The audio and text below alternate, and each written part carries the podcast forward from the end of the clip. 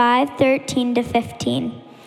When Joshua was by Jericho, he lifted up his eyes and looked, and behold, a man was standing before him with his drawn sword in his hand. And Joshua went to him and said, Are you for us or for our advisor or adversaries? And he said, No, but I am the commander of the army of the Lord. Now I have come. And Joshua fell to his on his face to the earth and worshipped, and said to him, What does my Lord say to his servant? And the commander of the Lord's army said to Joshua, Take off your sandals from your feet. The place your the place where you are standing is holy. And Joshua did so.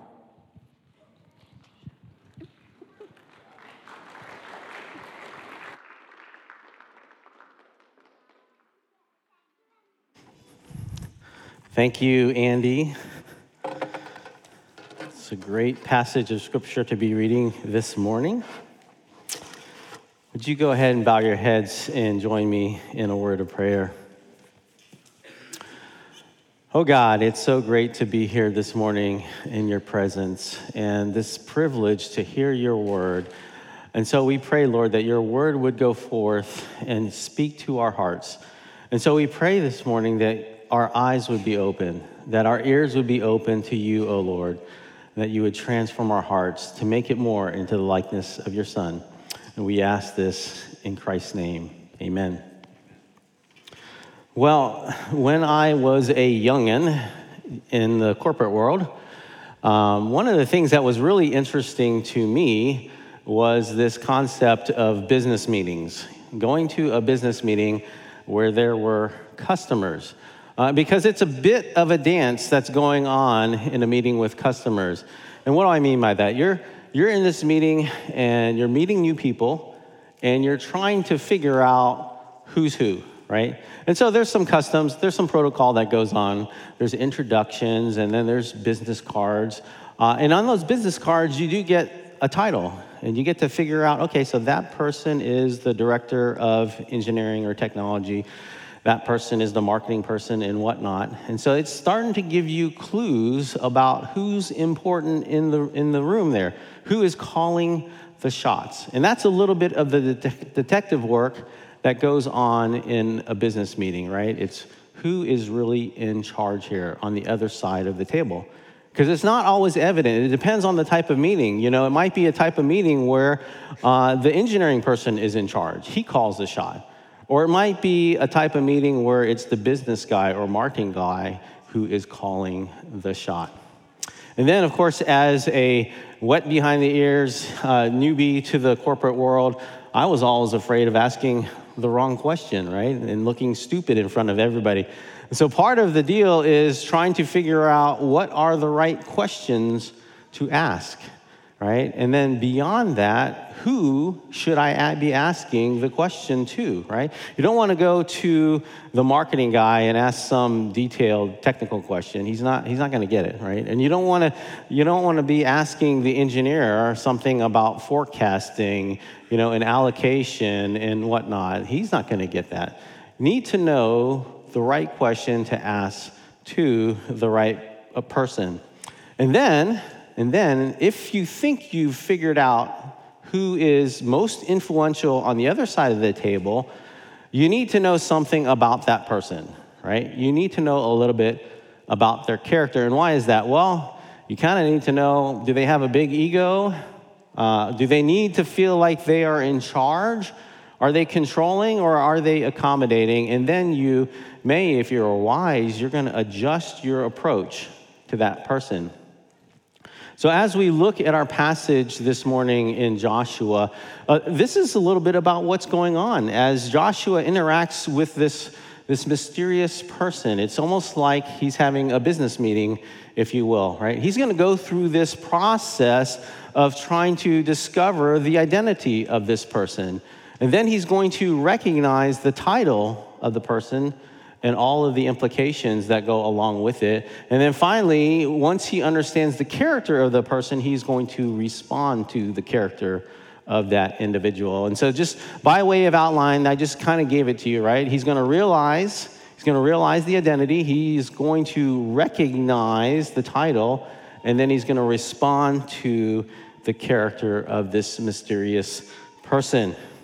Well, before I jump into those three verses and unpack it, uh, I kind of want to do a rewind here, a recap. Uh, we're at the end of chapter five, and uh, I know people have been in and out, and so it's kind of good to do a recap.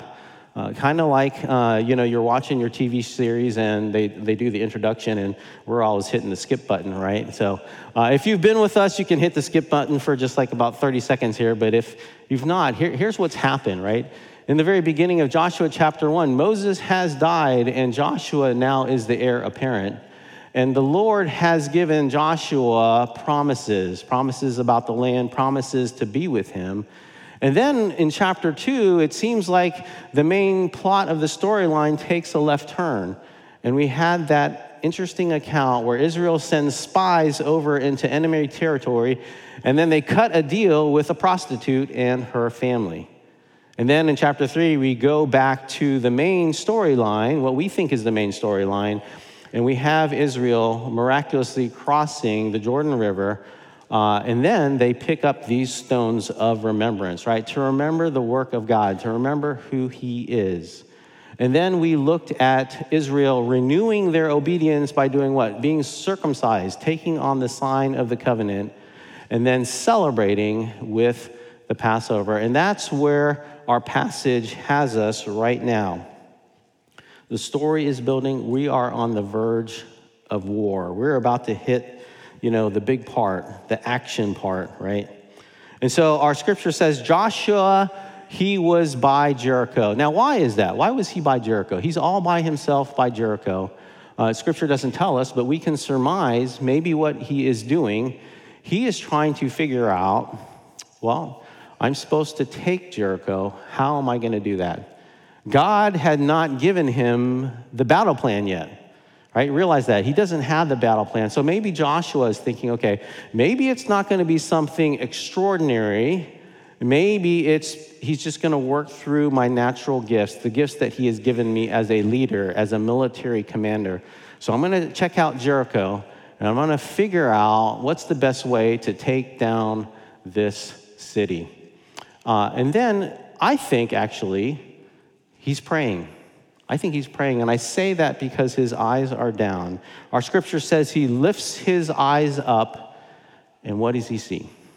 He sees a man with a sword drawn. And the, and the big question that we have when we approach these few verses, I think everybody has this question is who is this man? Who is that masked man? Right? Who is he? And we're going to unpack that we're going to unpack that idea as we see how Joshua realizes the identity of this man. We're going to do that uh, by looking at three clues that the passage gives us. Three clues, okay? First clue is the title that the man gives. The second clue is how Joshua responds to that title. And then the third clue is the disclosure of the character of that person and then how Joshua responds. And so here we are. We've got this soldier right in front of Joshua. Okay, he lifts up his eyes, and this is the way I see the scene. This person, he has the drop on Joshua. You know what I mean by that? He's already has his sword drawn, and Joshua looks up, and all of a sudden he's caught unaware. And Joshua, we know, is probably a great soldier. By intuition, he may have reached for his sword and he asks, who are you? He asks, who, he asks the, the pertinent question we think is, whose side are you on? Whose side are you on? And there is where our first clue comes from, is the response to this question that the man gives. He says, no. We're going to unpack that a little bit later. But then he gives the title. He says, I am the commander of the army of the Lord. And I'm going to remind you again when we see in Scripture L O R D in capitals, this is Yahweh. I am the commander of the army of Yahweh. This is Yahweh's army. And maybe for a moment, Joshua would have thought to himself, wait, I thought, I thought I was the commander of the army of the Lord. Who, who is this guy? And he would have recalled the promise in chapter one where God says, Joshua, you, you are the one, I'm going to make you cause Israel to inherit the land. And so, who is this person now? Well, it's, it's not a man then, it's somebody greater than me, right? Perhaps he is the commander of the heavenly armies, or even also the heavenly armies and the earthly army of the Lord. But he's not a man. And then our second clue comes with Joshua's response to this. What does he do? Falls down on his face and worships. Now, in Scripture, we see this uh, over and over again. And when it comes to an angel falling down in front of an angel, the angels don't receive worship, do they, right? And I'm thinking of Revelation chapter 22, where the Apostle John, he's getting this vision, these visions from an angel. What does he do? He falls down before the angel to worship. What does the angel say? He says, No, no, get up. You're not to do that. Worship God, okay? And so, with the first clue, we say he's not a man. The second clue, we say he's not an angel. Okay, so we're getting closer. And then the third clue is the disclosure of the person's character and that he is holy. And they say this Take off your sandals from your feet, for the place where you are standing is holy. Ding, ding, ding, ding, ding, ding, ding, right? I've got it now. Winner, winner, chicken dinner, right? I've got it.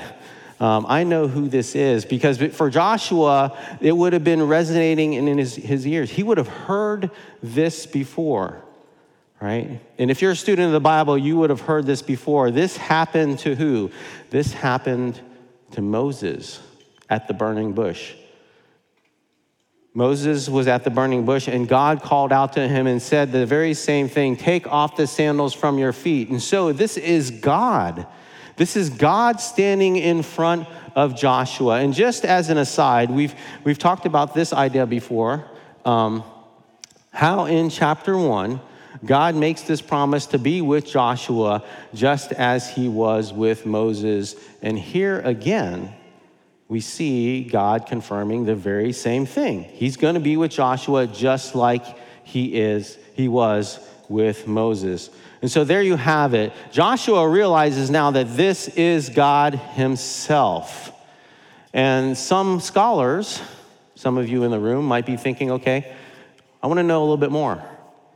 Which person of the Trinity is this?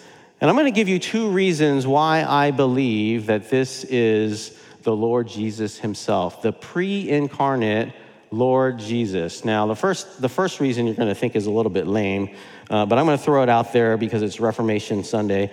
John Calvin himself believed that this was the pre incarnate Lord. And because if it's good enough for John Calvin, it's good enough for me. So there you have it. A little bit lame. But um, let me give you the second reason. Hopefully, this is a little bit more powerful. Hopefully, this will resonate with you. When we see the Lord Jesus coming back at the second coming, we see a picture of what he is like. And I want you to hear this. It's very stunning to me from Revelation 19. Then I saw heaven opened, and behold, a white horse. The one sitting on it is called Faithful and True, and in righteousness he judges and makes war. His eyes are like a flame of fire, and on his head are many diadems, and he has a name written that no one knows but himself. He is clothed in a robe dipped in blood, and the name by which he is called is the Word of God. And right there, we know that's talking about Jesus. And listen to this. And the armies of heaven, arrayed in fine linen, white and pure, were following him on white horses. From his mouth comes what? A sharp sword with which to strike down what? The nations. And he will rule them with a rod of iron. He will tread the winepress of the fury of the wrath of God Almighty.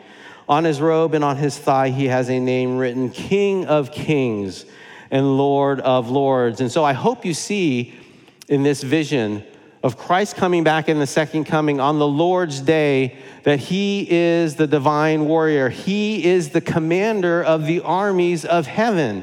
And he's coming back with what? He's coming back with a sword to do what? Strike the nations.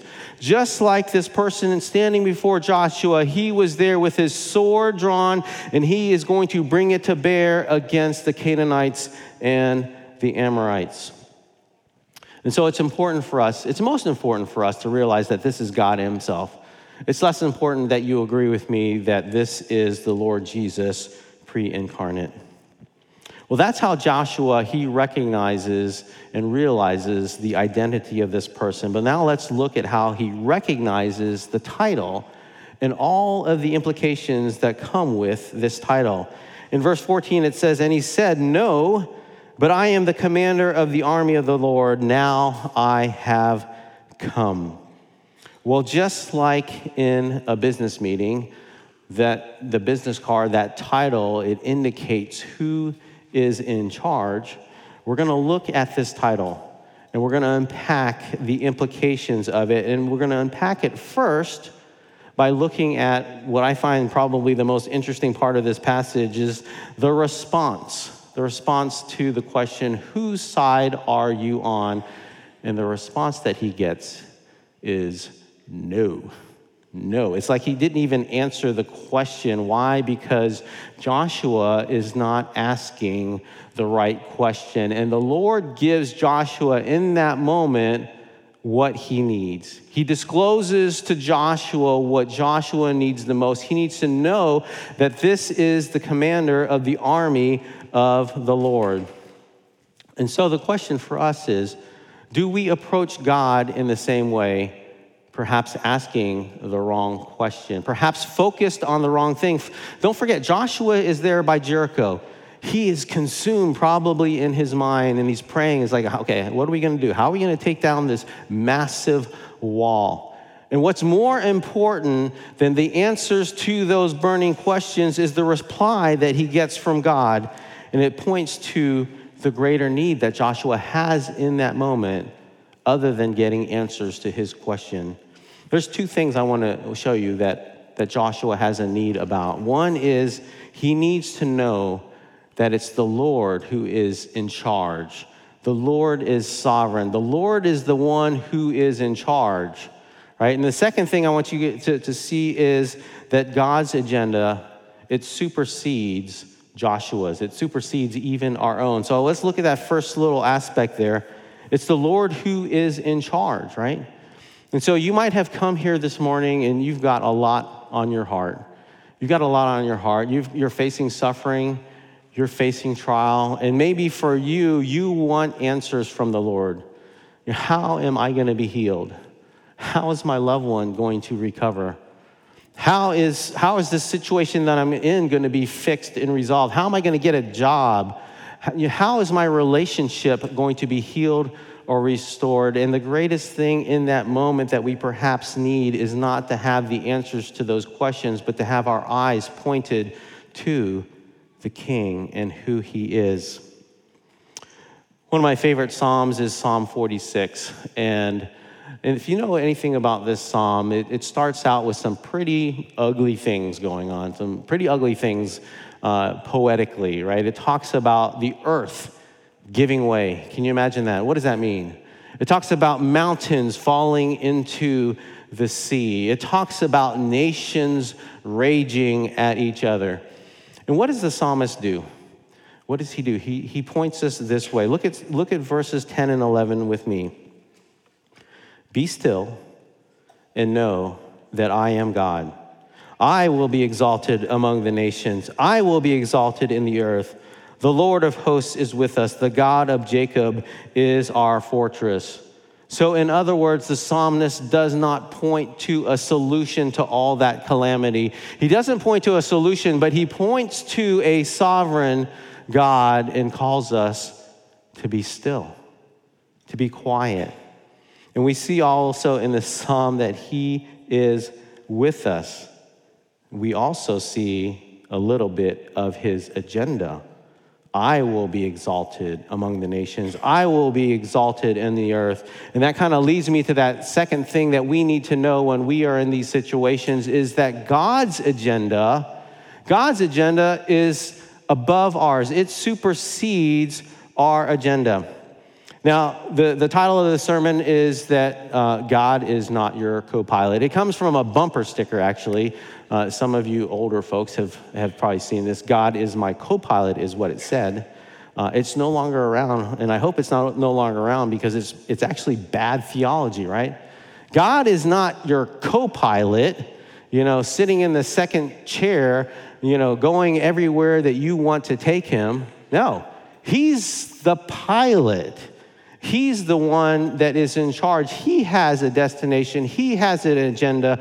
You are along on the ride with him. He doesn't serve at your behest, it's actually the other way around. We serve at his behest. He's not this magic genie that we just appeal to. And this is what Joshua would have to recognize. He would have to recognize that there is something greater happening here than just, okay, are you for me? Are you for my enemies? Which is it? It's not that simple. The Lord is saying, Joshua, the battle lines are fuzzy. What you call enemy, what you call friend, it is fuzzy because guess what? My sword is going to come against some family within the house of Israel. And you're going to see this in a couple chapters when judgment comes on the house of Achan, right? Right? And then we already know this from chapter 2. The Lord's sword is going to be withdrawn against who we perceive as the enemy. He's going to save the prostitute Rahab and her family. And so God's agenda is bigger than Joshua's agenda. Joshua is thinking in small terms, God is thinking in a bigger term, and the battle lines are not so clear. Well, one of the reasons I think we hesitate uh, to submit to God's agenda, to submit to His will, is because we don't think He is good. We think actually that we know better than God, that our ways are better than his ways. Psalm 34 says this The young lions suffer want and hunger, but those who seek the Lord, they lack no good thing. And so, my question for you this morning is Do you believe this? Do you believe that if you are in Christ, if you seek Him, that you have everything good? Everything good. Do this with me put out your hand and put it in a fist. This represents me saying that this is my life, Lord. It is closed to you. I am the pilot, I am the captain of my life. And if you open it, if you open your hand, this is saying, No, Lord, you, you are Lord of my life. Your ways are better than my ways. My life is yours, O Lord. God's ways are the best ways. It's a matter of belief versus unbelief. Let's look thirdly how Joshua now he responds to the character of this person. In verse 14, and Joshua fell on his face to the earth and worshiped. And the commander of the Lord's army said to Joshua, Take off your sandals from your feet, for the place where you are standing is holy. And Joshua he did so. And we see Joshua responding now to the character of God that he is a holy God. And I love how John Frame puts it. And I gave you this quote earlier uh, We are not to meet God as an ordinary friend or enemy. In other words, Joshua, when you are approaching God, it's not so simple as friend or enemy. No. Don't approach God as an ordinary friend or enemy, but as one who is radically different from us, before whom we bow in reverent awe and adoration.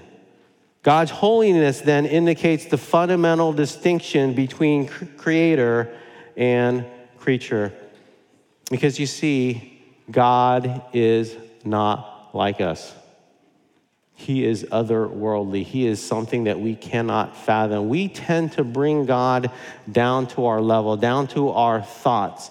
And so, if you're here this morning, if you think that you have God contained, that you know everything about Him, your God is too small. If you think that our human language can define him and capture everything there is about him, your God is too small. He is greater than our human language.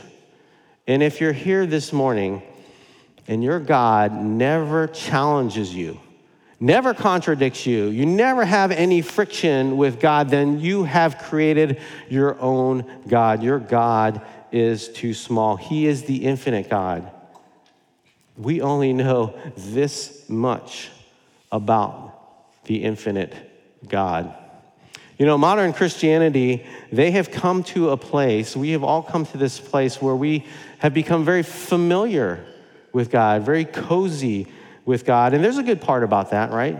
Um, Jesus came and brought God near, He made God accessible understandable, familiar for us, and that's great. But don't let that familiarity dull us, dilute us into thinking that He is like us, because He is not like us. This is one of our favorite books in our household. It's The Lion, Witch, in the Wardrobe.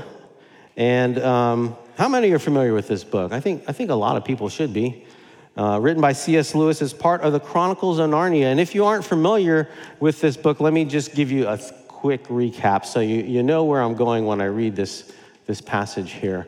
Uh, this is about a magical place called Narnia. And in Narnia, the animals and the creatures, they talk. So that's kind of cool. And there's these four children who end up finding their way into this magical land of Narnia, and they're going to have a conversation with Mr. and Mrs. Beaver about a character called Aslan. And Aslan, many of you guys know, points to, symbolizes Christ. And so here, hear this uh, passage that I'm going to read to you. This is Mr. Beaver speaking, and I'll, I'll do my best to, to, to get the right voices here. You'll understand when you see him. But shall we see him? asked Susan. Why, daughter of Eve, that's what I brought you here for. I'm to lead you where you shall meet him, said Mr. Beaver. Is, is he a man? asked Lucy. Aslan, a man, said Mr. Beaver sternly. Certainly not. I tell you, he is the king of the wood and the son of the great emperor beyond the sea. Don't you know who is the king of beasts? Aslan is a lion, the lion, the great lion. Ooh, said Susan. I thought he was a man. Is he quite safe? I shall feel rather nervous about meeting a lion. Well, that you will, dearie, and no mistake, said Mrs. Beaver. If there's anyone who can appear before Aslan without their knees knocking, they're either braver than most or else just silly. Then he isn't safe? said Lucy. Safe, said Mr. Beaver. Don't you hear what Mrs. Beaver tells you? Who said anything about safe? Course, he isn't safe, but he is good. He's the king, I tell you. That's how we ought to think of King Jesus, the Lion of Judah. He is not safe. He is not tame. He is not contained by us in our imagination and our thoughts and what we can think about him. He is not tamed. He is not predictable. He is the Lord of the universe. And the proper response for us is what Miss Beaver says. We ought to come before him with our knees knocking and our hearts shaking. And so the question this morning is have we forgot what this Sunday morning, what this worship service is all about? And that the audience this morning is not really you because it can feel that way that, that, that you guys are the audience this morning, that the, the worship band is here to please you. No, we are all here to worship the King. And so this morning, I want to challenge you and encourage you about something that I've noticed as we've joined Lake Baldwin Church. And over the past couple of months, I come in in the morning and I observe the beginning of our worship service. And it discourages me because I notice right when we do the call to worship that most of the congregation is not here.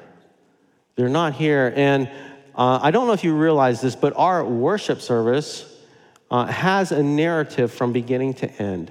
And every single element is pointing to the king. And when you come in late, you're coming in without taking off your shoes. You're coming in without your hearts prepared, ready to meet this king. That's what I've observed. And I want to challenge you and remind you who it is that we're here to worship Sunday after Sunday. We're here to worship the King. We ought to come with our shoes off and our hearts prepared. Now, I'm betting, I'm betting if I tell you that next week Tim Tebow Tim Tebow would be here, I bet you this place would be packed. People would be here early because you would want to experience all that he would have to say. Here's the reality we have someone so much greater than Tim Tebow week after week. Here, he is our audience to receive our worship. I'm going to quote John Frame again and I'm delighted to do so. If you don't know who John Frame is, he's a wonderful theologian. He uh, taught over at RTS, and I, I'm pleased about this because he lost his wife recently, and I've been thinking about him lately. And so this came up in my studies. Holiness, then, is God's capacity and his right to arouse our reverent awe and wonder. It is his uniqueness, his tra- transcendence as our creator. It is his majesty, for the holy God is like a great king whom we dare not treat like other persons. Indeed, holiness impels us to worship in his presence. We need to come with our shoes off, with our knees knocking, our hearts shaking in worship before the king. And so, to wrap up our message this morning, we see how Joshua, as he interacts in this business meeting, how he realizes the identity of the Lord, how he recognizes his title and all of the implications of that title, and we see how he responds to the character of a holy God. And we ought to fall down and worship just like Joshua did. We ought to fall down and worship because worship is what we were created for. It's our highest end, it's what we are all about. And if you're here this morning and you feel like you've got this hole in your heart, like you have this desire that you can't figure out, I'm, I'm here to tell you that desire can be filled by worshiping the Lord. That's what you were created to do. It's your deepest need is to worship Him. And so worship Christ. Christ. He is the one who took his agenda and let it be under the Father's agenda. He is the divine warrior. He is the commander of the Lord's army. And on the night he was betrayed, what happened? The commander of the Lord's army, he did not call down that legion of angels to help him. The commander of the Lord's army what did he do with his authority? He said to Peter, Lay down your sword. And why is that? So the sword of God's judgment and wrath could turn away from you and me, his children, if you are in Christ, and toward, point towards Christ and slay him with the wrath of God so that you could be forgiven. That's the one that we worship this morning. And I want to close with the quote in your bulletin, the very last quote. It comes again from C.S. Lewis, but this time from the silver chair. You can take a look at it. maybe it's going to make a little bit more sense, especially in light of the scripture where the divine commander says, Now I have come. Listen to this. I have come, said a deep voice behind them. They turned and saw the lion himself, so bright and real and strong that everything else began at once to look pale and shadowy compared with him. If we see the Lord with our eyes of faith in all his bright glory, no matter what issue, no matter what problem, no matter what fears you came in here this morning with, the good news is it's all going to look pale and shadowy compared to him. Would you pray with me? Almighty God and Heavenly Father, you are the King to the ends of the earth. You're a king over all creation. And it is your right to receive worship from us, your creatures. And so we pray, Lord, this morning for forgiveness, Lord, in the many ways that we approach you without taking off our shoes, without acknowledging that you are a holy and awesome God, worthy of all of our praise. That is the reason we exist, Lord. Forgive us for that, Lord. And Lord, would you strengthen us with faith and with obedience, Lord, to worship you as you deserve. And we ask this in Christ's name.